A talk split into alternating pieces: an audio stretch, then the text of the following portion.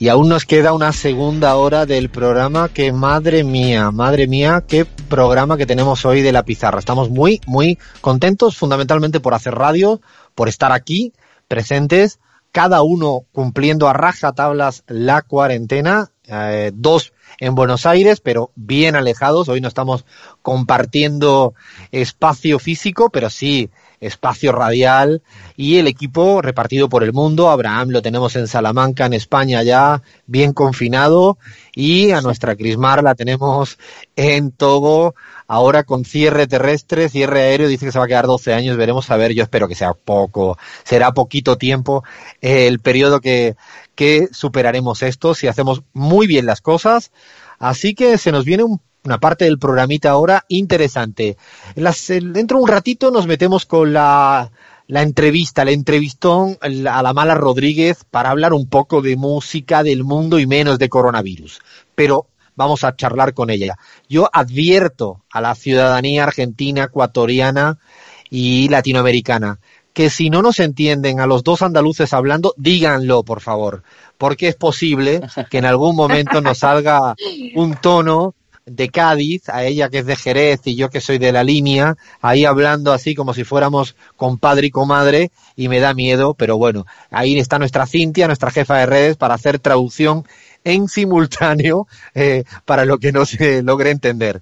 Ahora nos ponemos un poquito serios, nos ponemos aquí para tratar un fenómeno, es otro virus este, es un virus, está afectando desde hace tiempo a la democracia en Colombia, fundamentalmente desde el periodo del uribismo, que sigue ahora bajo la directriz de Iván Duque, lo que, más allá del cambio de piezas, lo que no deja de existir es la persecución, ya lo sabemos, a los líderes de derechos humanos, líderes políticos y también a los periodistas, a los periodistas. Los periodistas en Colombia están siendo perseguidos. Y antes de pasar la conversación que tuvimos ayer con Julián Martínez, insisto, periodista reconocido en Colombia por haber estado mucho tiempo al frente de los noticieros en prime time, por haber escrito un libro Chuzadas, que realmente recomiendo para que pues, se demuestra con documentos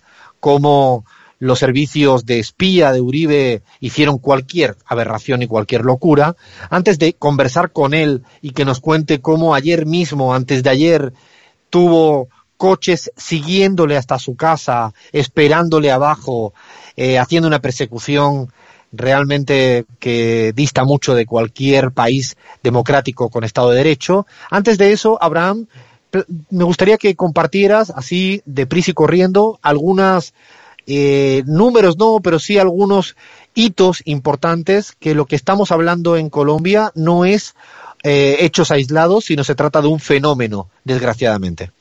Tal cual, compa. Cinco hechos muy rápidamente que pueden eh, dar cuenta de la dimensión de esta persecución que sufren los periodistas incómodos para el uribismo. Año 2002, con el arribo de Uribe, se expide un decreto, el decreto 2002, sobre zonas de rehabilitación, compas, y se plantean en, esas, en ese decreto restricciones a la prensa. En el artículo 22 se prohíbe de forma expresa el tránsito y permanencia de periodistas extranjeros en dichas zonas, violando los artículos de la Constitución que protegían la actividad periodística para garantizar la libertad y la independencia eh, profesional dentro de la documentación de, de, las llamadas zonas de rehabilitación.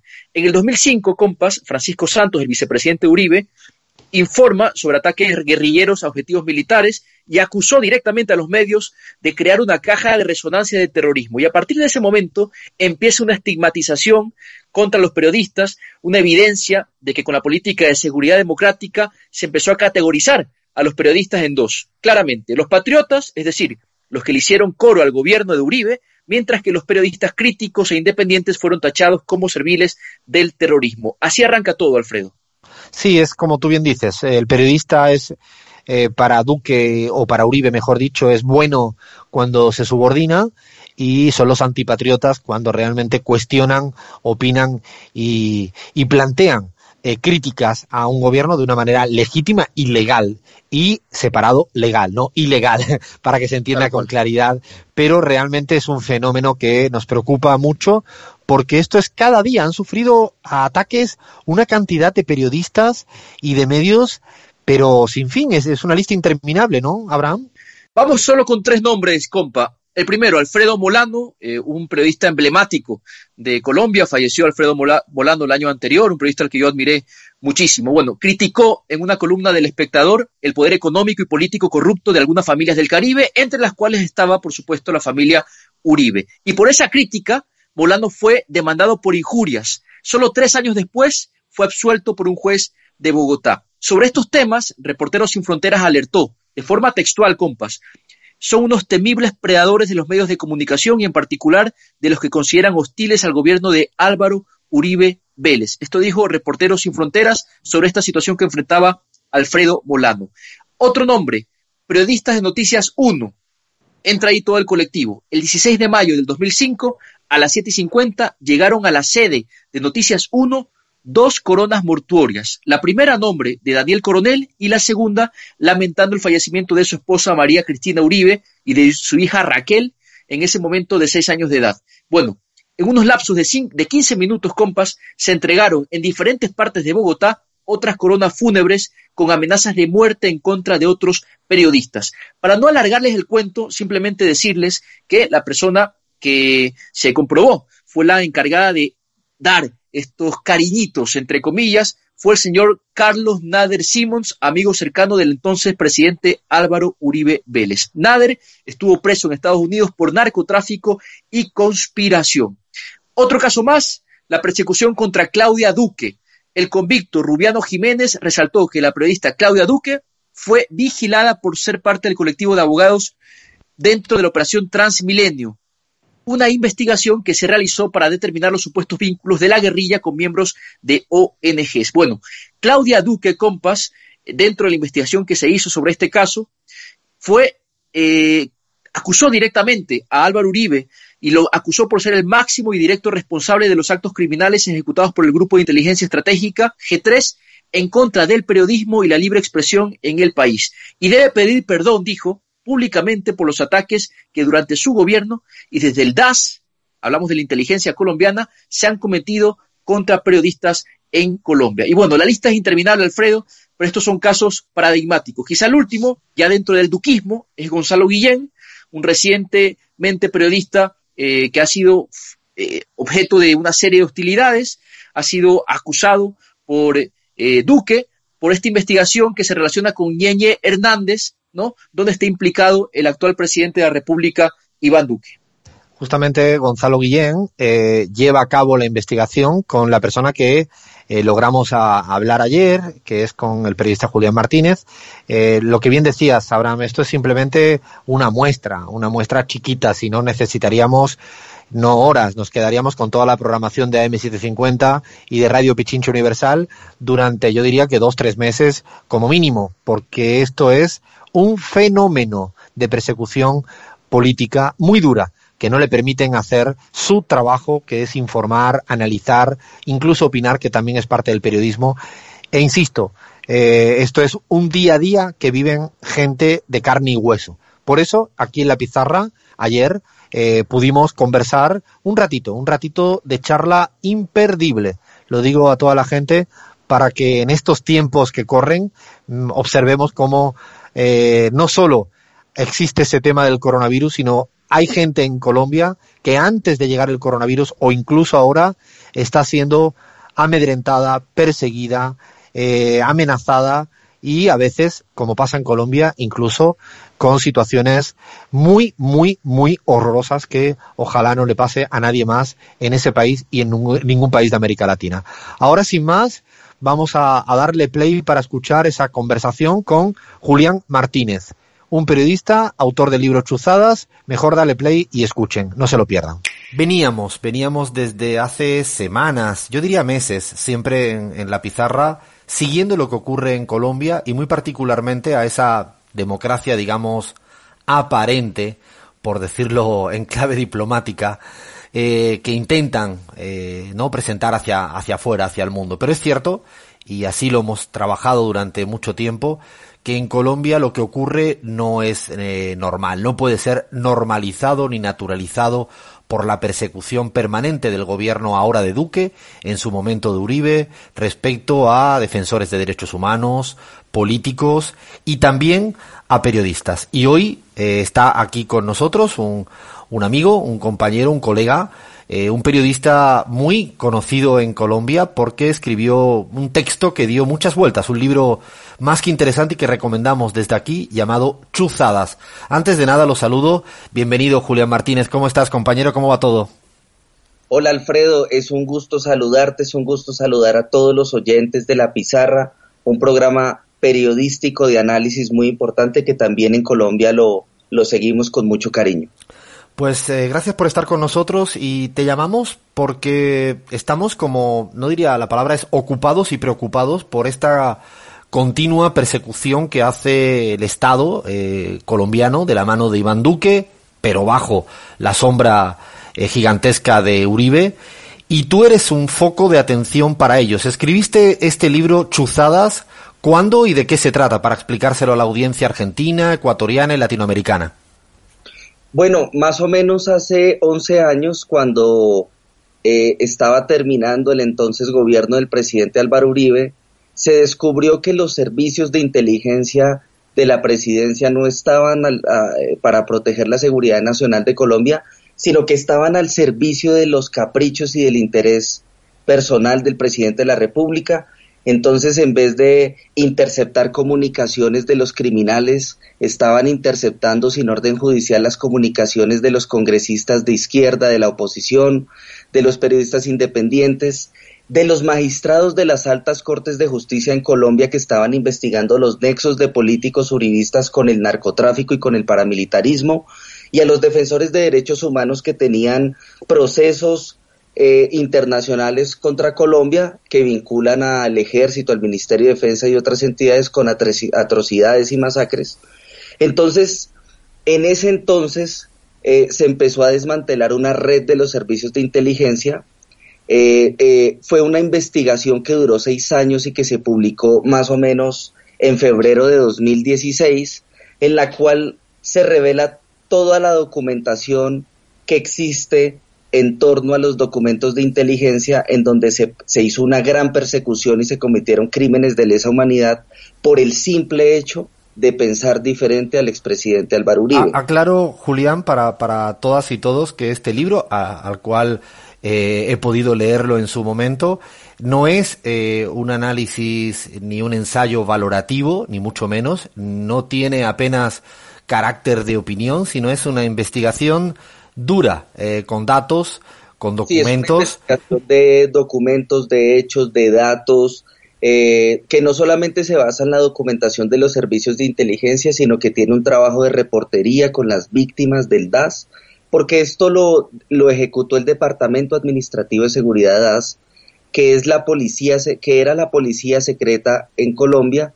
Esta institución eh, se fue liquidada por, el, por Juan Manuel Santos por el gobierno eh, posterior en 2011, pero lo que, hemos lo que hemos revelado y lo que hemos conocido aquí en Colombia es que una vez se posesiona el presidente Iván Duque, eh, entre otras cosas a donde fueron narcotraficantes a esa posesión, eh, han vuelto todas estas estrategias de desprestigio, de interceptaciones, de seguimientos, pero ya de una manera mucho más sofisticada, de ya con unas técnicas de inteligencia que pueden permear y, espiar el celular de uno, escuchar lo que uno habla, eh, así uno tenga apagado el celular.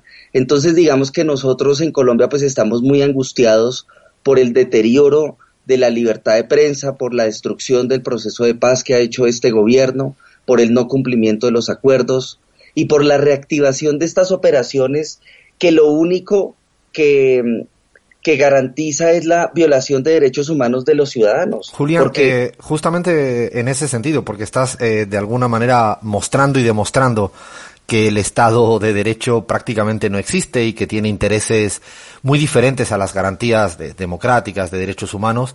Después de haber eh, presentado ese libro, Chuzadas, insisto, que recomiendo encarecidamente eh, para saber lo que ocurre en las cloacas de Colombia, entiendo que te conviertes en el centro de atención de buena, de buena parte de este establecimiento, porque le estás diciendo públicamente a la cara y con sus propios documentos que no está funcionando el Estado de Derecho. ¿Cómo has, has vivido en estos tiempos últimos, tus últimos años, viviendo en Colombia, porque no te fuiste de Colombia, siguiendo demandando, denunciando?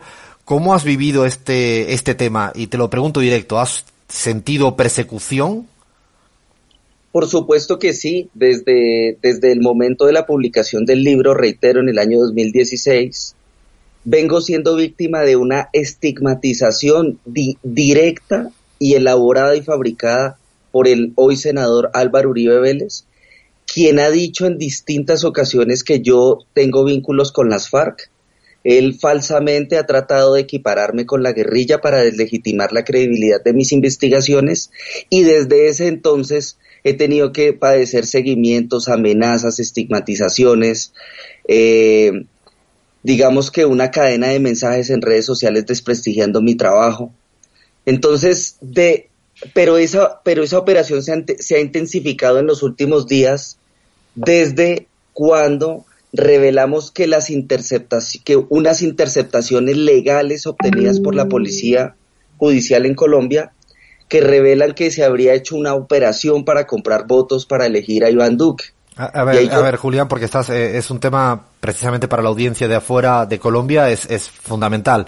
Eh, está siendo centralidad, centro de gravedad de la política colombiana, esta investigación a la cual te refieres y eres parte de, de ella y es demostrar que ha habido unas elecciones fraudulentas, hay que llamarle las cosas eh, por su nombre.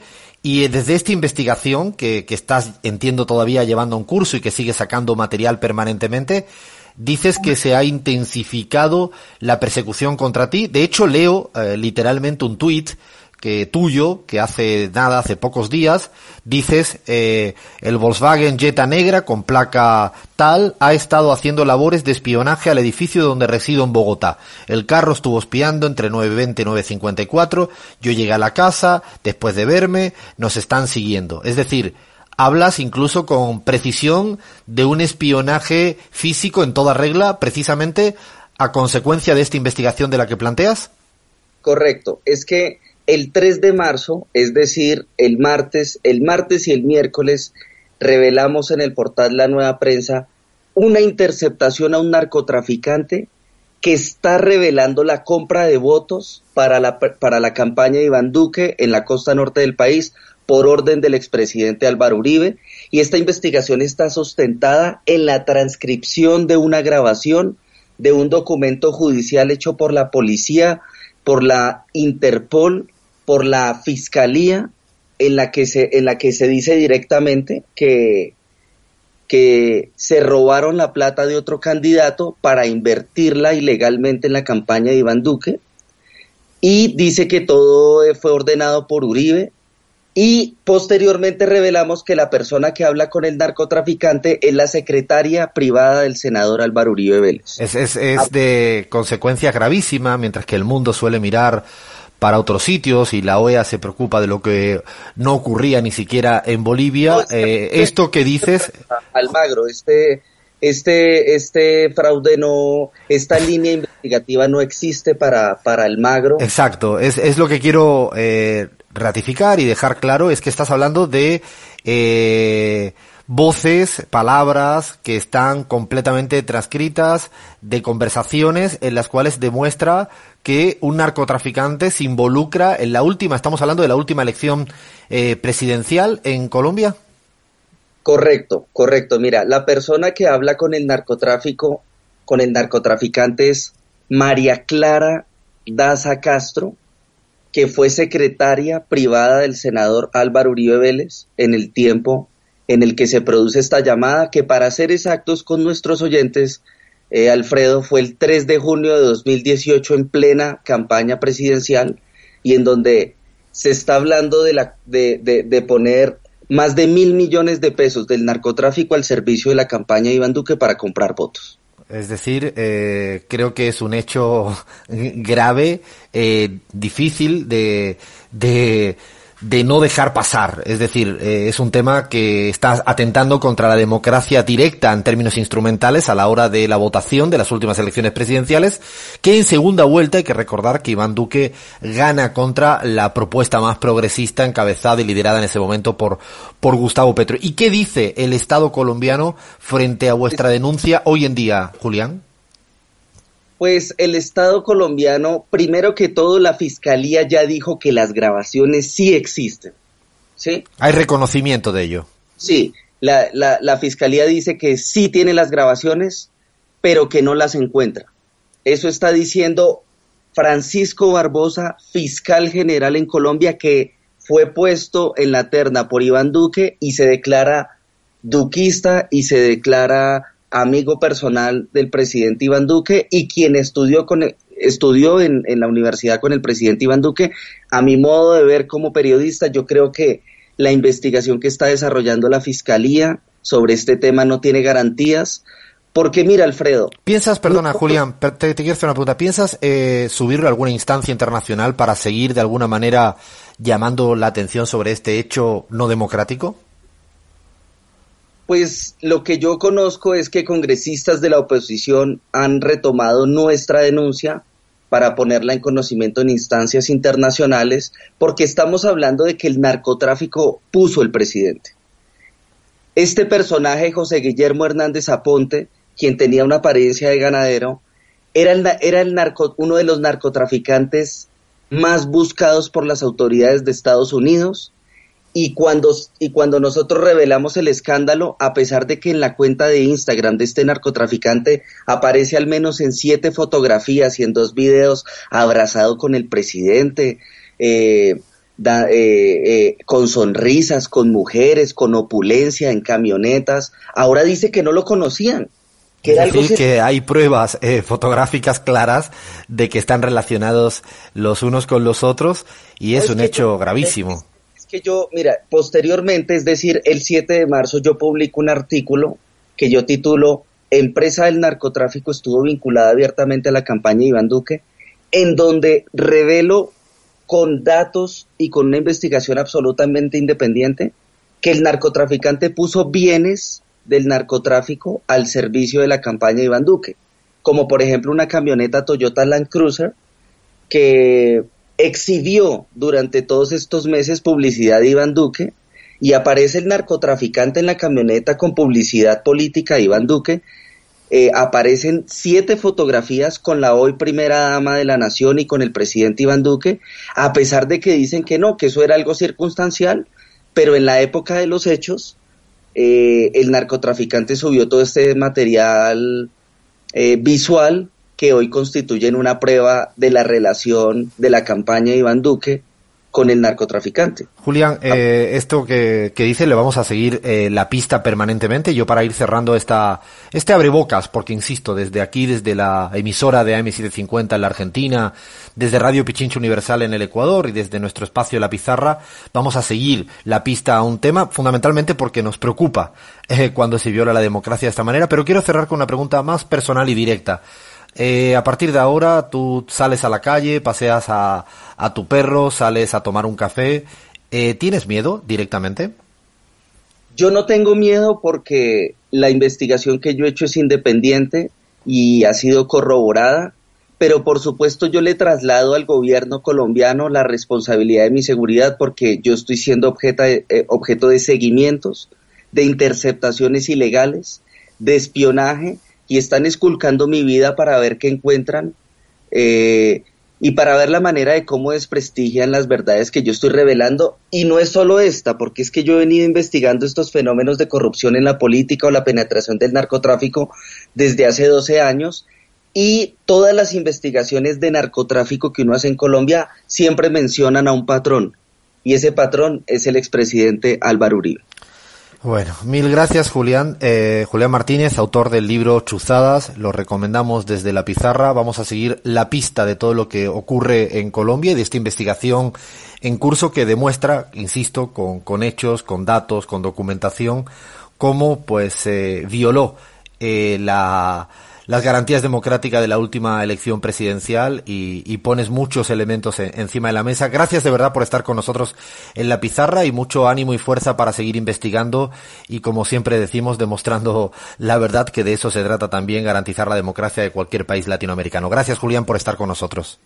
Alfredo, el placer es mío, muchas gracias y es un gusto compartir en la pizarra que tiene una audiencia calificada y son personas que se interesan por América Latina, que resiste y hay que generar un gran cambio que nos permita avanzar como continente. Gracias y un fuerte abrazo. Volvemos al vivo y al directo y creo que poco más, poco más se puede agregar con la contundencia, claridad y además con el rigor, que es lo que siempre me llama para bien la atención de, de Julián Martínez cuando explica las cosas con documentación y con todo lo que ha contado, creo que se cierra hasta aquí nuestro particular bajo la tiza, nuestro particular investigación de qué es lo que está pasando en Colombia en esta persecución permanente. Ahora sí, le damos un poquito de oxígeno a tanta seriedad, a tanta momento así de intensidad y nos relajamos porque en instantes la mala Rodríguez aquí en la pizarra. Continuamos.